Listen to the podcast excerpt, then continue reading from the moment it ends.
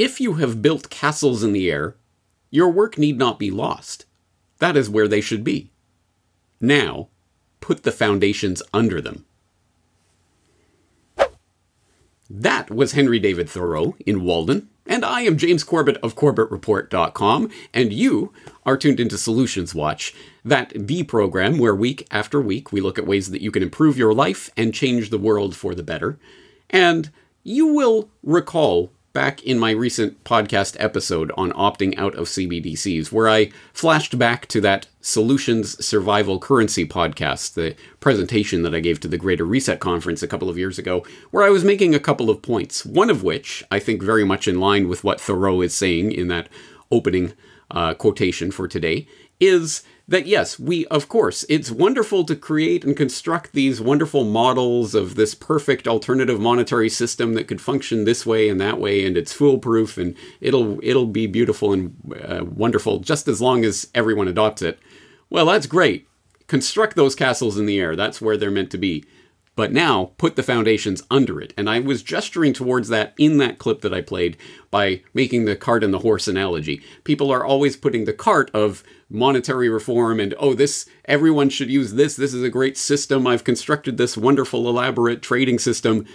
But the horse of community, people who are actually together and willing to work with you on a project like that, well, that doesn't, uh, we'll worry about that later. No, no, no, no, no. Put the horse before the cart. Community has to drive any sort of communal project like that, like a alternative monetary system, or so many of the other things that we're talking about here week after week after week on Solutions Watch. Community is a fundamental part of any actual thoroughgoing challenge to the status quo, something that will not be, I think, new news to my listeners if for no other reason than I have talked about it at length before. For example, I will direct your attention back to episode 146 of the Corbett Report podcast, Lessons in Resistance Building Communities, where a decade ago I was talking about this concept. I was talking to people like Dan Fox of Urban Garden Magazine and Douglas Lain of the Diet Soap podcast, and having that deep exploration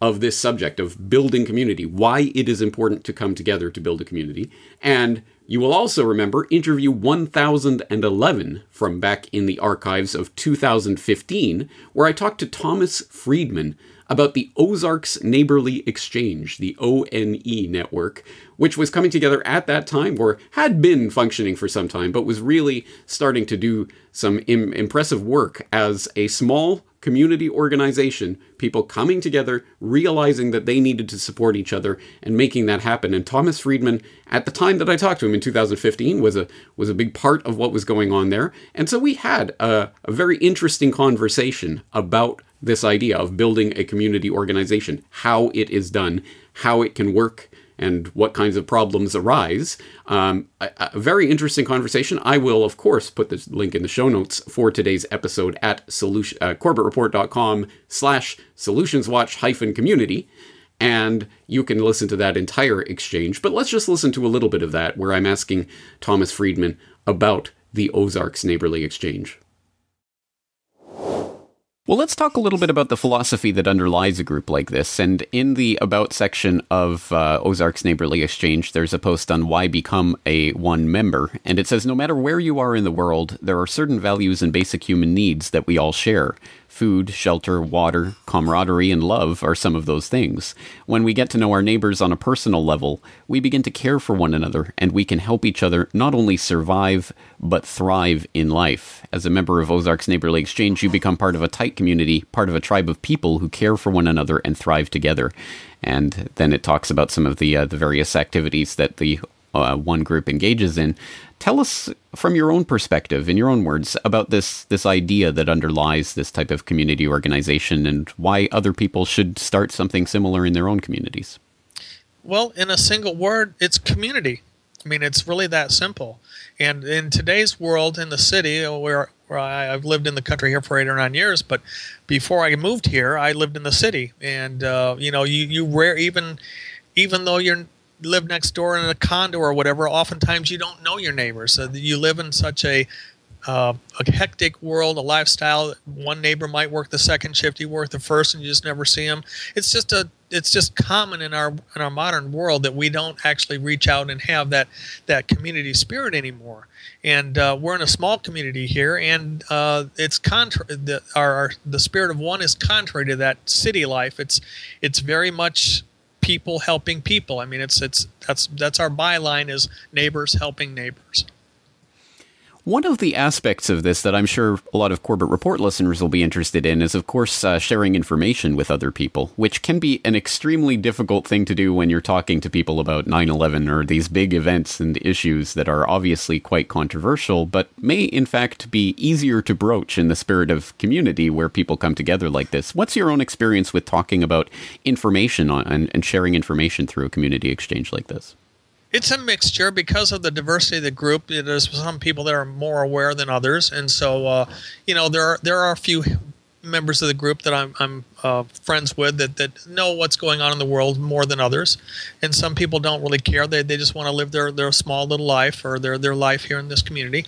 Um, so it, it's it's there's it's a it's a mixed bag. I guess you could you could put it that way.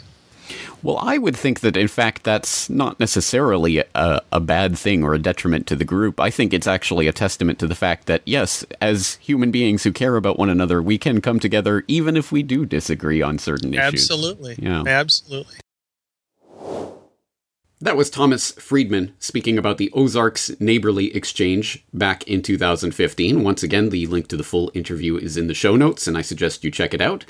Uh, Having said that, I note that the Ozarks Neighborly Exchange website does not seem to be accessible, at least for me here today, but their Facebook page is still operational, still posting. The group is still doing activities.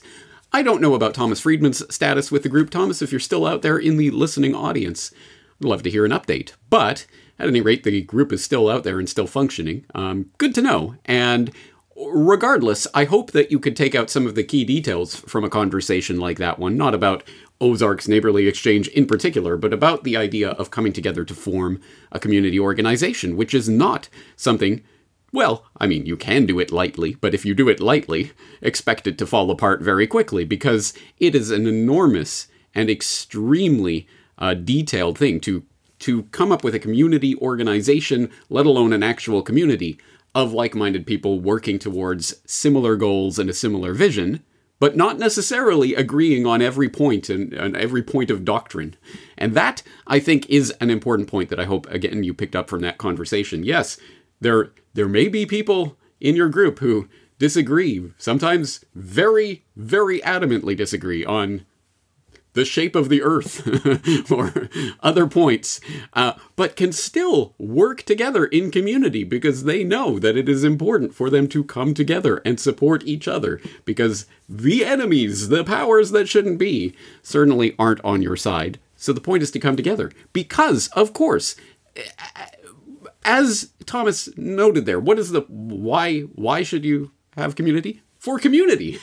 and if you don't understand that point, then I suppose perhaps this edition of Solutions Watch is not for you. But I, I suspect that a large number of people in the audience resonate with what Thomas was talking about there the, the urban jungle that most people live in these days, where, yes, you're surrounded by people every day, most of whom are total and complete strangers, even your next door neighbors or the people in the apartment next door to you.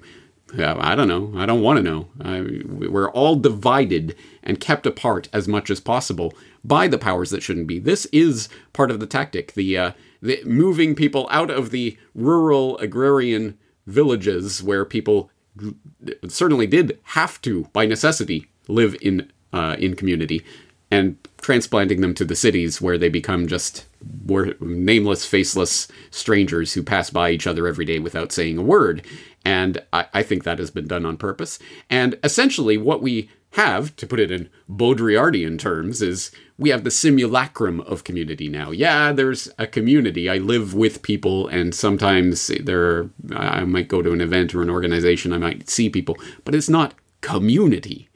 People, to use the James Evan Pilato phrase, they've taken the real and they sell you back the fake. And that is essentially what has happened to this entire idea of community. So, again, I'm sure I'm either preaching to the choir of people who already feel this, or I'm preaching to people who don't really care and this isn't important to them. If you're in the latter category, you can safely move on to another podcast.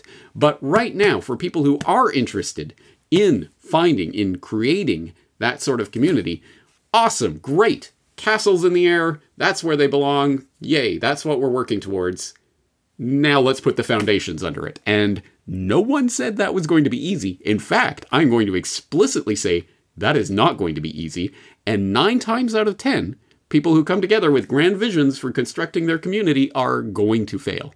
And I say that advisedly because uh, let's take it from a very important and very hefty tome uh, on the subject of how to create community. I jest, this isn't the actual book in question, but if it was a physical edition, it would be something like this book. It is called Creating a Life Together Practical Tools to Grow Eco Villages and Intentional Communities by Diana Leaf Christian.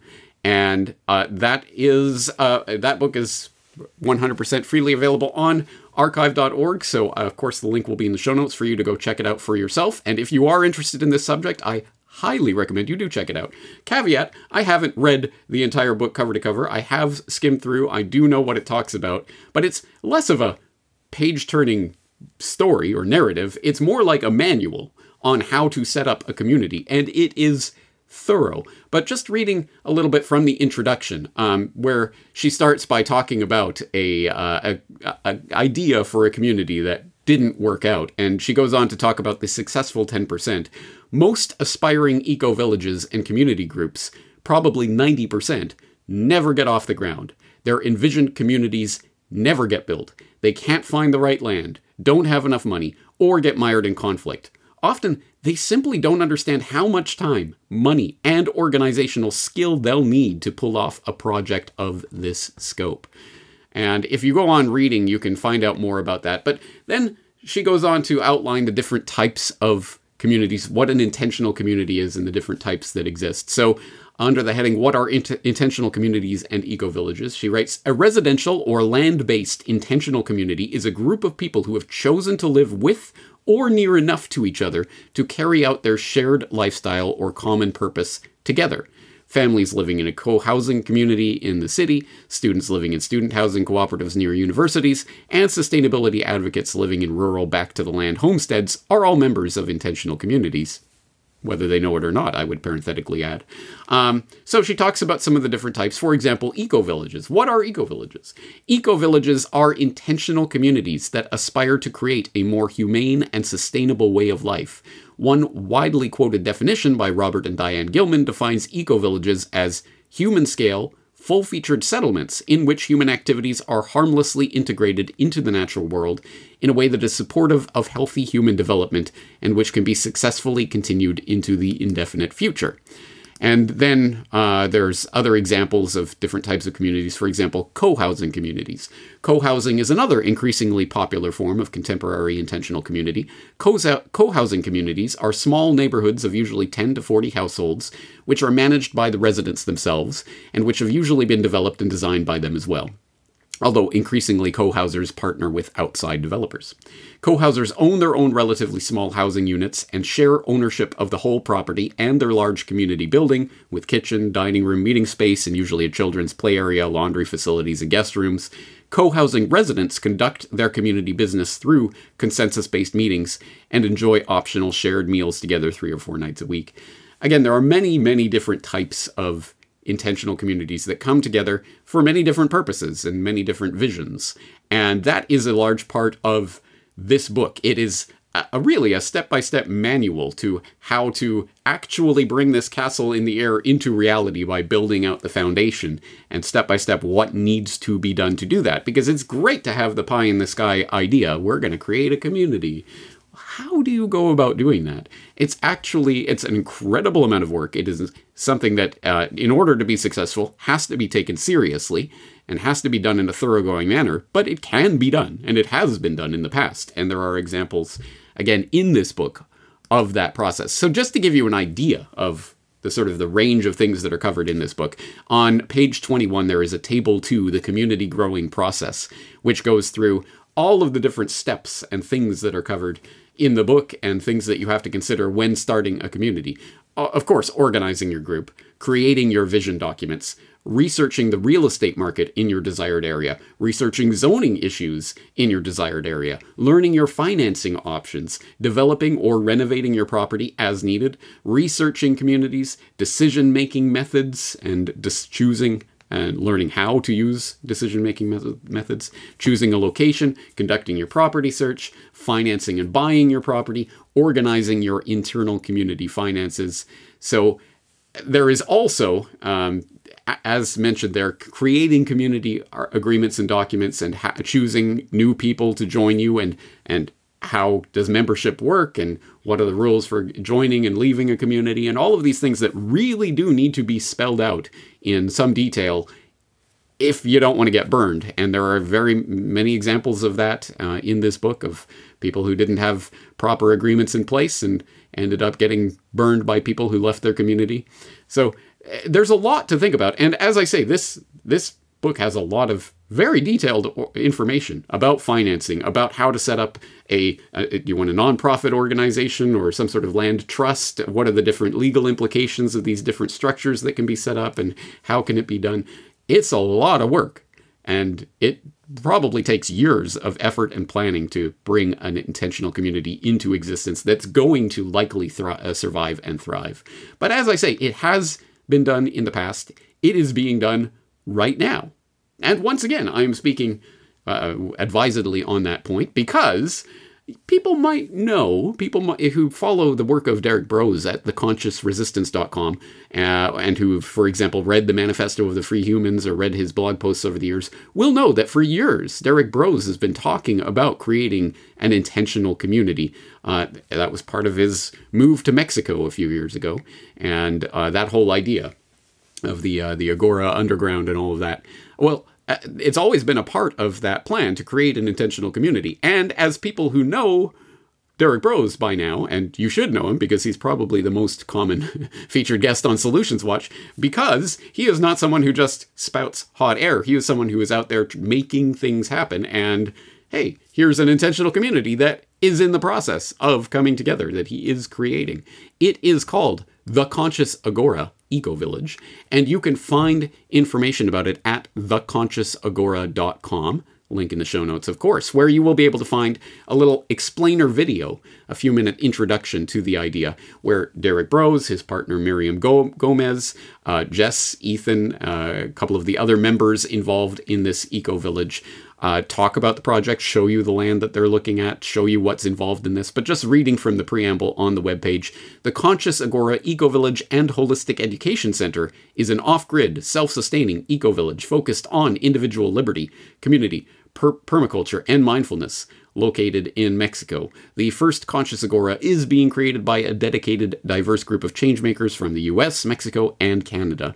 Our mission is to advance individual, collective, and universal healing and liberation through our personal lifestyles, while supporting others in doing the same by offering permaculture courses, spiritual retreats, activist training, and musical gatherings presented by some of the most innovative minds in their fields.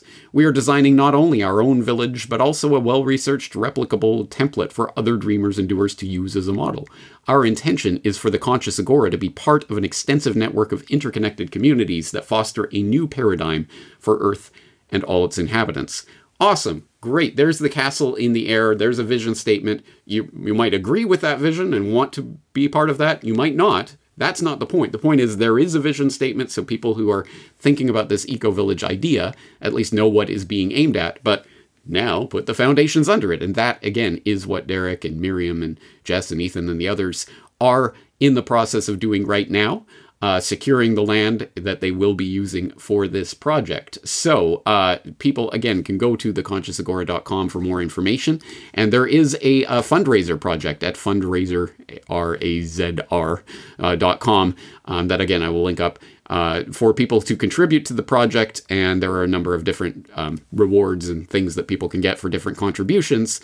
Uh, not to become a part of the eco village, which at this point is restricted to the founding members.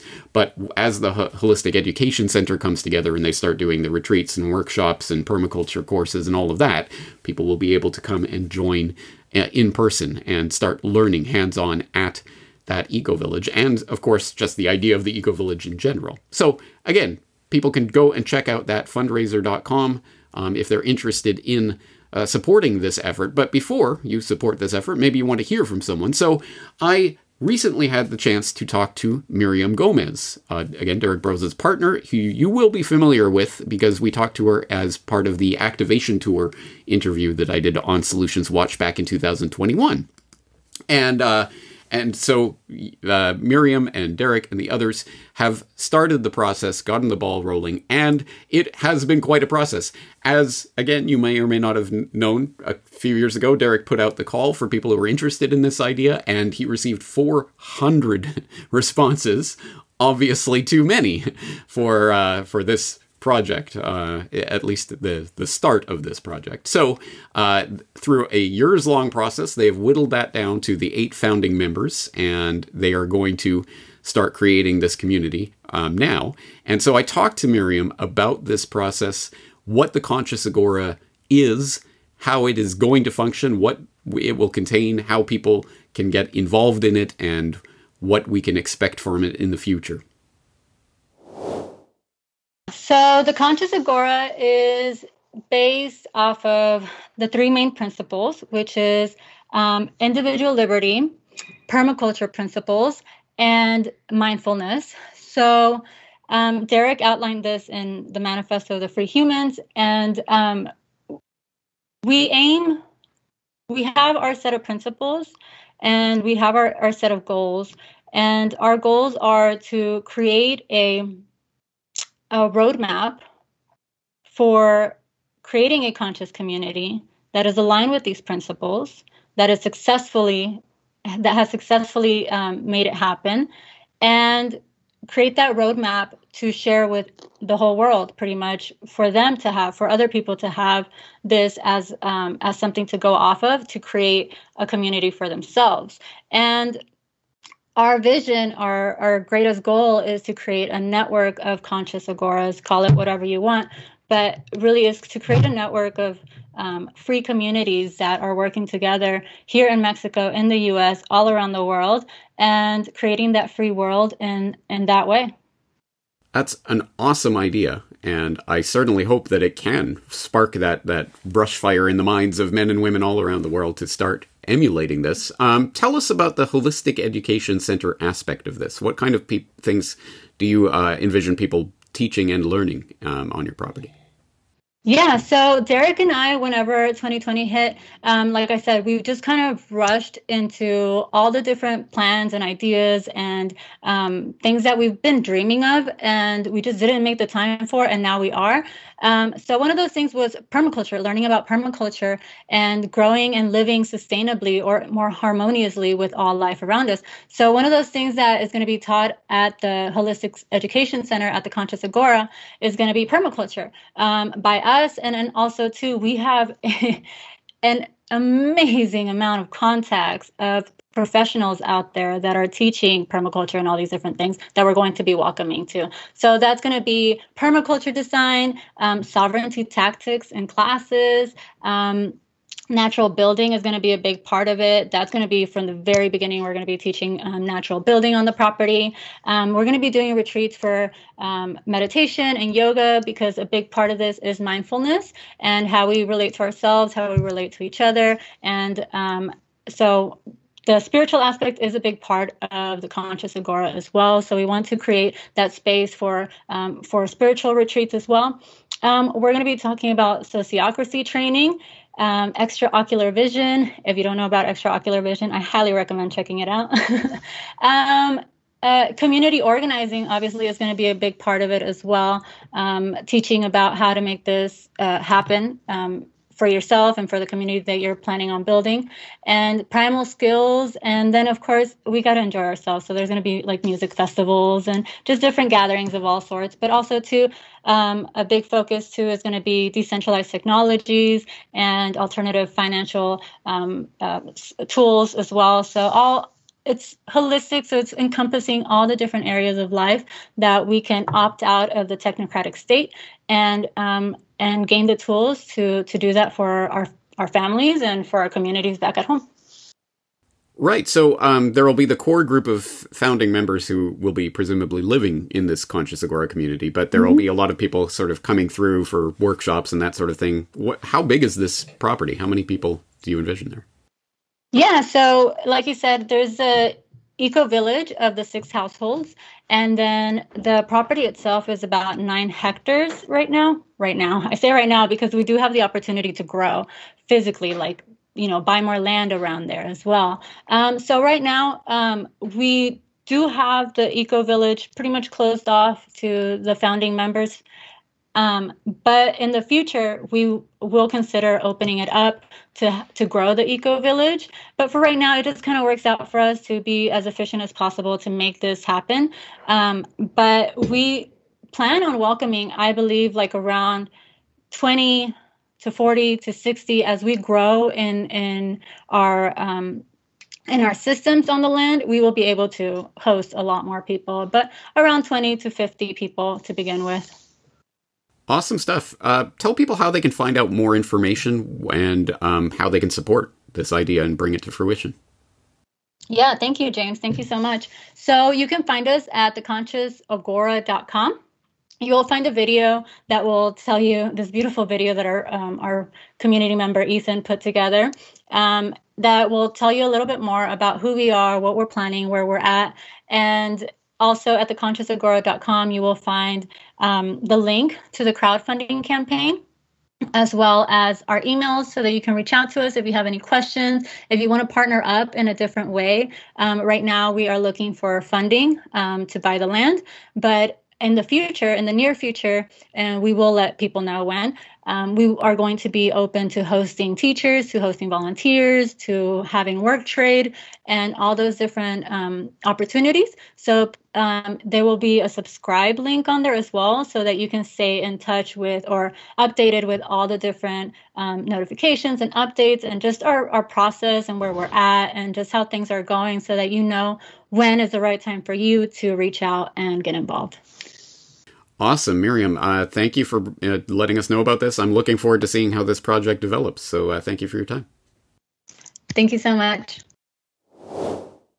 Miriam Gomez of the Conscious Agora Eco Village. Again, you can find out more details about that particular project at theconsciousagora.com. And what I always love about Derrick Broze's many projects is that he's always encouraging other people to go out there and do it themselves and recreate this. Hey, we're doing this, and you can learn from our successes and failures and what we're doing, and you can do it the way you like. Uh, because again, of course, not everyone is going to be on board with the vision statement of the Conscious Agora and are going to have their own ideas. Maybe you want to create a, oh, I don't want that yoga spirituality stuff. I want to create a conscious intentional community around Batman and racing cars, whatever it is. the point is the process. And how do you do this? And how do you go from that idea to actually building out the foundations and creating something in the real world?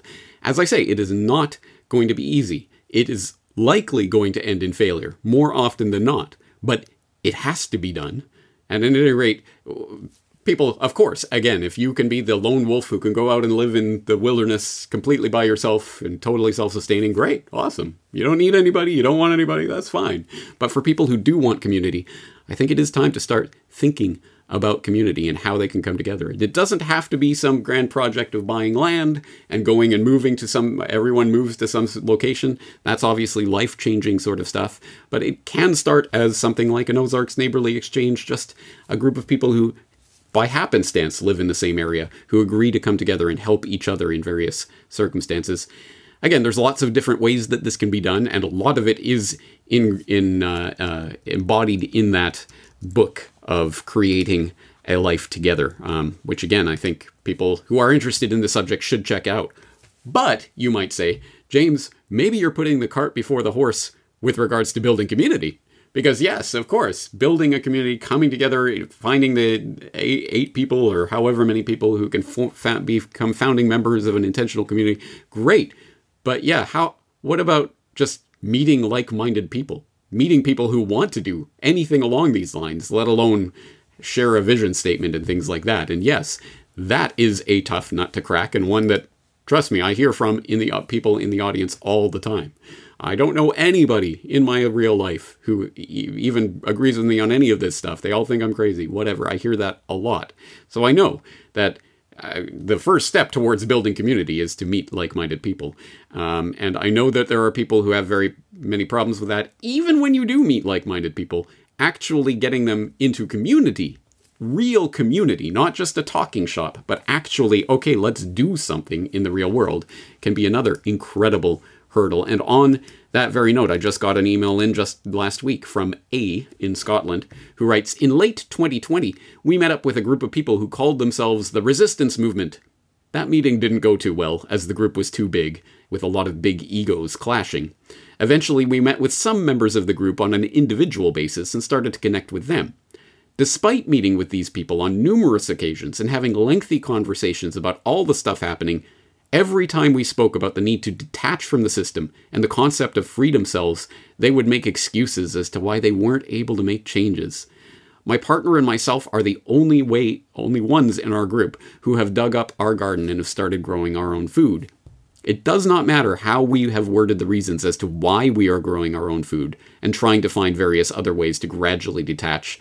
Our acquaintances are simply not interested in joining in. A short while ago, we watched Derrick Broze, and he talks about the traps you could fall into, and I agree. What I have noticed with a lot of people who say they are awake is they seem to go down rabbit holes. The amount of discussions we seem to have on whether the earth is flat or vaccine damage. The second trap is Christianity. While I have no problem with people being religious, it does seem to be holding them back from taking action. I believe it is underestimated how one's psychology prevents people from making a meaningful change people fear having to uh, having to have a look in the mirror and have that inner dialogue because of what they might discover. This is, from my point of view, the reason nothing will ever change. That said, though, I will continue to do whatever I can to make changes in my own life, and maybe one day we will meet people who understand why we do what we do and finally get the, that community going. All right, I, I, wish you absolutely the best of luck, and uh, I know, again, this is not an easy thing for a lot of people who uh, find themselves in a similar situation. Even if you do find people who agree on the big issues, well, how about actually doing something about those issues? That's a whole other ballgame, as it were. So, absolutely, this is not uncommon feedback, and I appreciate A sending that in. So, uh, on that very note, yes, you better believe Solutions Watch will be covering that particular question. How do you meet like minded people. I, I have covered that in the past, but I think it deserves another look because, again, there's a lot of things to think about when it comes to that very, very big question and a very important one the basis of building community, right? But having said all of that, uh, so I will invite your, uh, please, uh, Corbett Report members, please leave your comments in the comment section at corbettreport.com if you know of any ways, platforms, ideas, organizations for meeting people and that you think will be a great way for people to come together and connect on issues that can then springboard into a community. Um, if you know any, please do leave them in the comment section, and I will be following up on that in a future Solutions Watch, as I say. But having said that, I think, again, the point of today's uh, Solutions Watch is this idea of bringing the wonderful idea of let's all come together into reality. Yes, have that wonderful idea, have your vision, uh, actually write it out so you know exactly what it is you are looking for, what you are willing to compromise on, what you are not willing to compromise on. Make it as detailed as possible so that then you can present that as a as a plan towards people and see who is on board and then start that very very lengthy process. And as I say, creating a life together is a good manual for at least browsing through to see what it takes to really make that into reality. But having said all of that, let's let's leave things back in the castles in the air, talking about the idea of community, why it is so important, and why we do need to be thinking about this. So I'm going to end this edition of Solutions Watch in the same way that I ended episode 146 of the podcast. Again, link in the show notes. I hope you'll check it out. But this is a, a clip from uh, Freeman Fly's uh, Free Zone uh, podcast radio show that he was doing. Uh, this was from 2010, where I think he makes a pretty important point about the nature of community and why it is important to come together. Having said that, this is Solutions Watch. I thank you for joining me for this edition. I am James Corbett of CorbettReport.com, and I'll be back with more news and information in the very near future. So when we begin to look around and we start to see right there in our storefronts all over the the fashion of today, what we see is a post-apocalyptic world. We see clothing that looks already battered and deranged, that has been through hell and back, and is now being worn by someone who's seeking some sort of sanctuary. We see it in the bold haircuts and the closed minds, the idea that they're staring at their feet as they walk towards the robotic path on their life to life, which doesn't exist. There is no place like home. It's been stripped away. The mother's been taken away and put off to work. And the people that were left in the next generation had no sense of the love of nurture. We don't cater to plants, to life, to anything around us. We barely make our house, houses livable, much less put in the nurturing love necessary to make it beautiful. And when you look around at your world and you see that what is put out before us in city streets and uh, in towns even, that they have no beauty, that there is no art, there is no love, there's nothing engendered or nurtured in the whole situation. And this is where people come along with their graffiti and try to put their egos upon it. If that street were beauty, if we, if the works were art, no one feels the need to go and plaster something upon it. As a matter of fact, they feel opposed to the idea and they're led to catering and nurturing to that beauty. But this beauty's been stripped away. It's been taken with the mother, and the mother was taken from our homes, and now we all live in this existence that we believe we're running on a treadmill.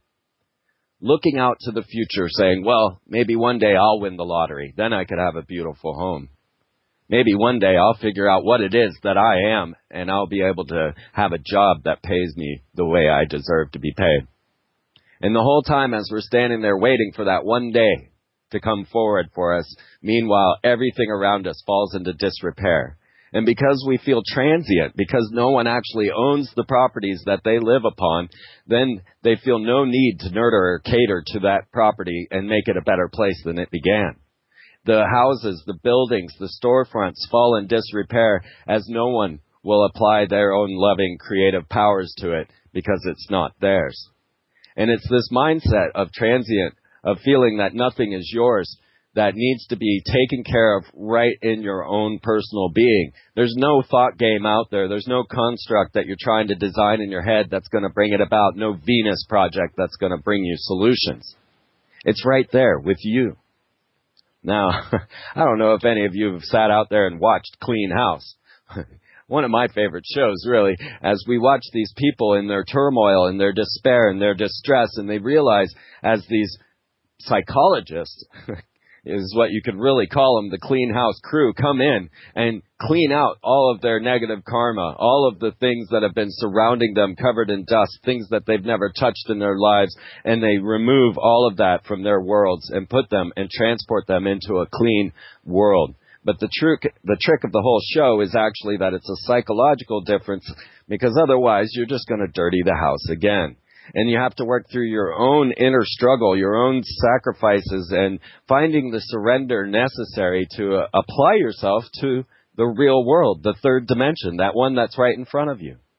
How many of you sit there on your computers listening to people talk about intellectual methods of saving the world while your dishes are piling up and your toilet needs to be plunged? Uh, things of the third dimension are are eluding us because we don't even feel that we're a part of this world. And on top of that, we're built with the guilt. We're filled with all of this anger that has been generated through things like the BP oil spill or just nuclear bombs. The very fact that humanity has this destructive capabilities is all placed on your shoulders as if it were you. Because it's the mentality that we craft before the event happens that actually manifests as reality.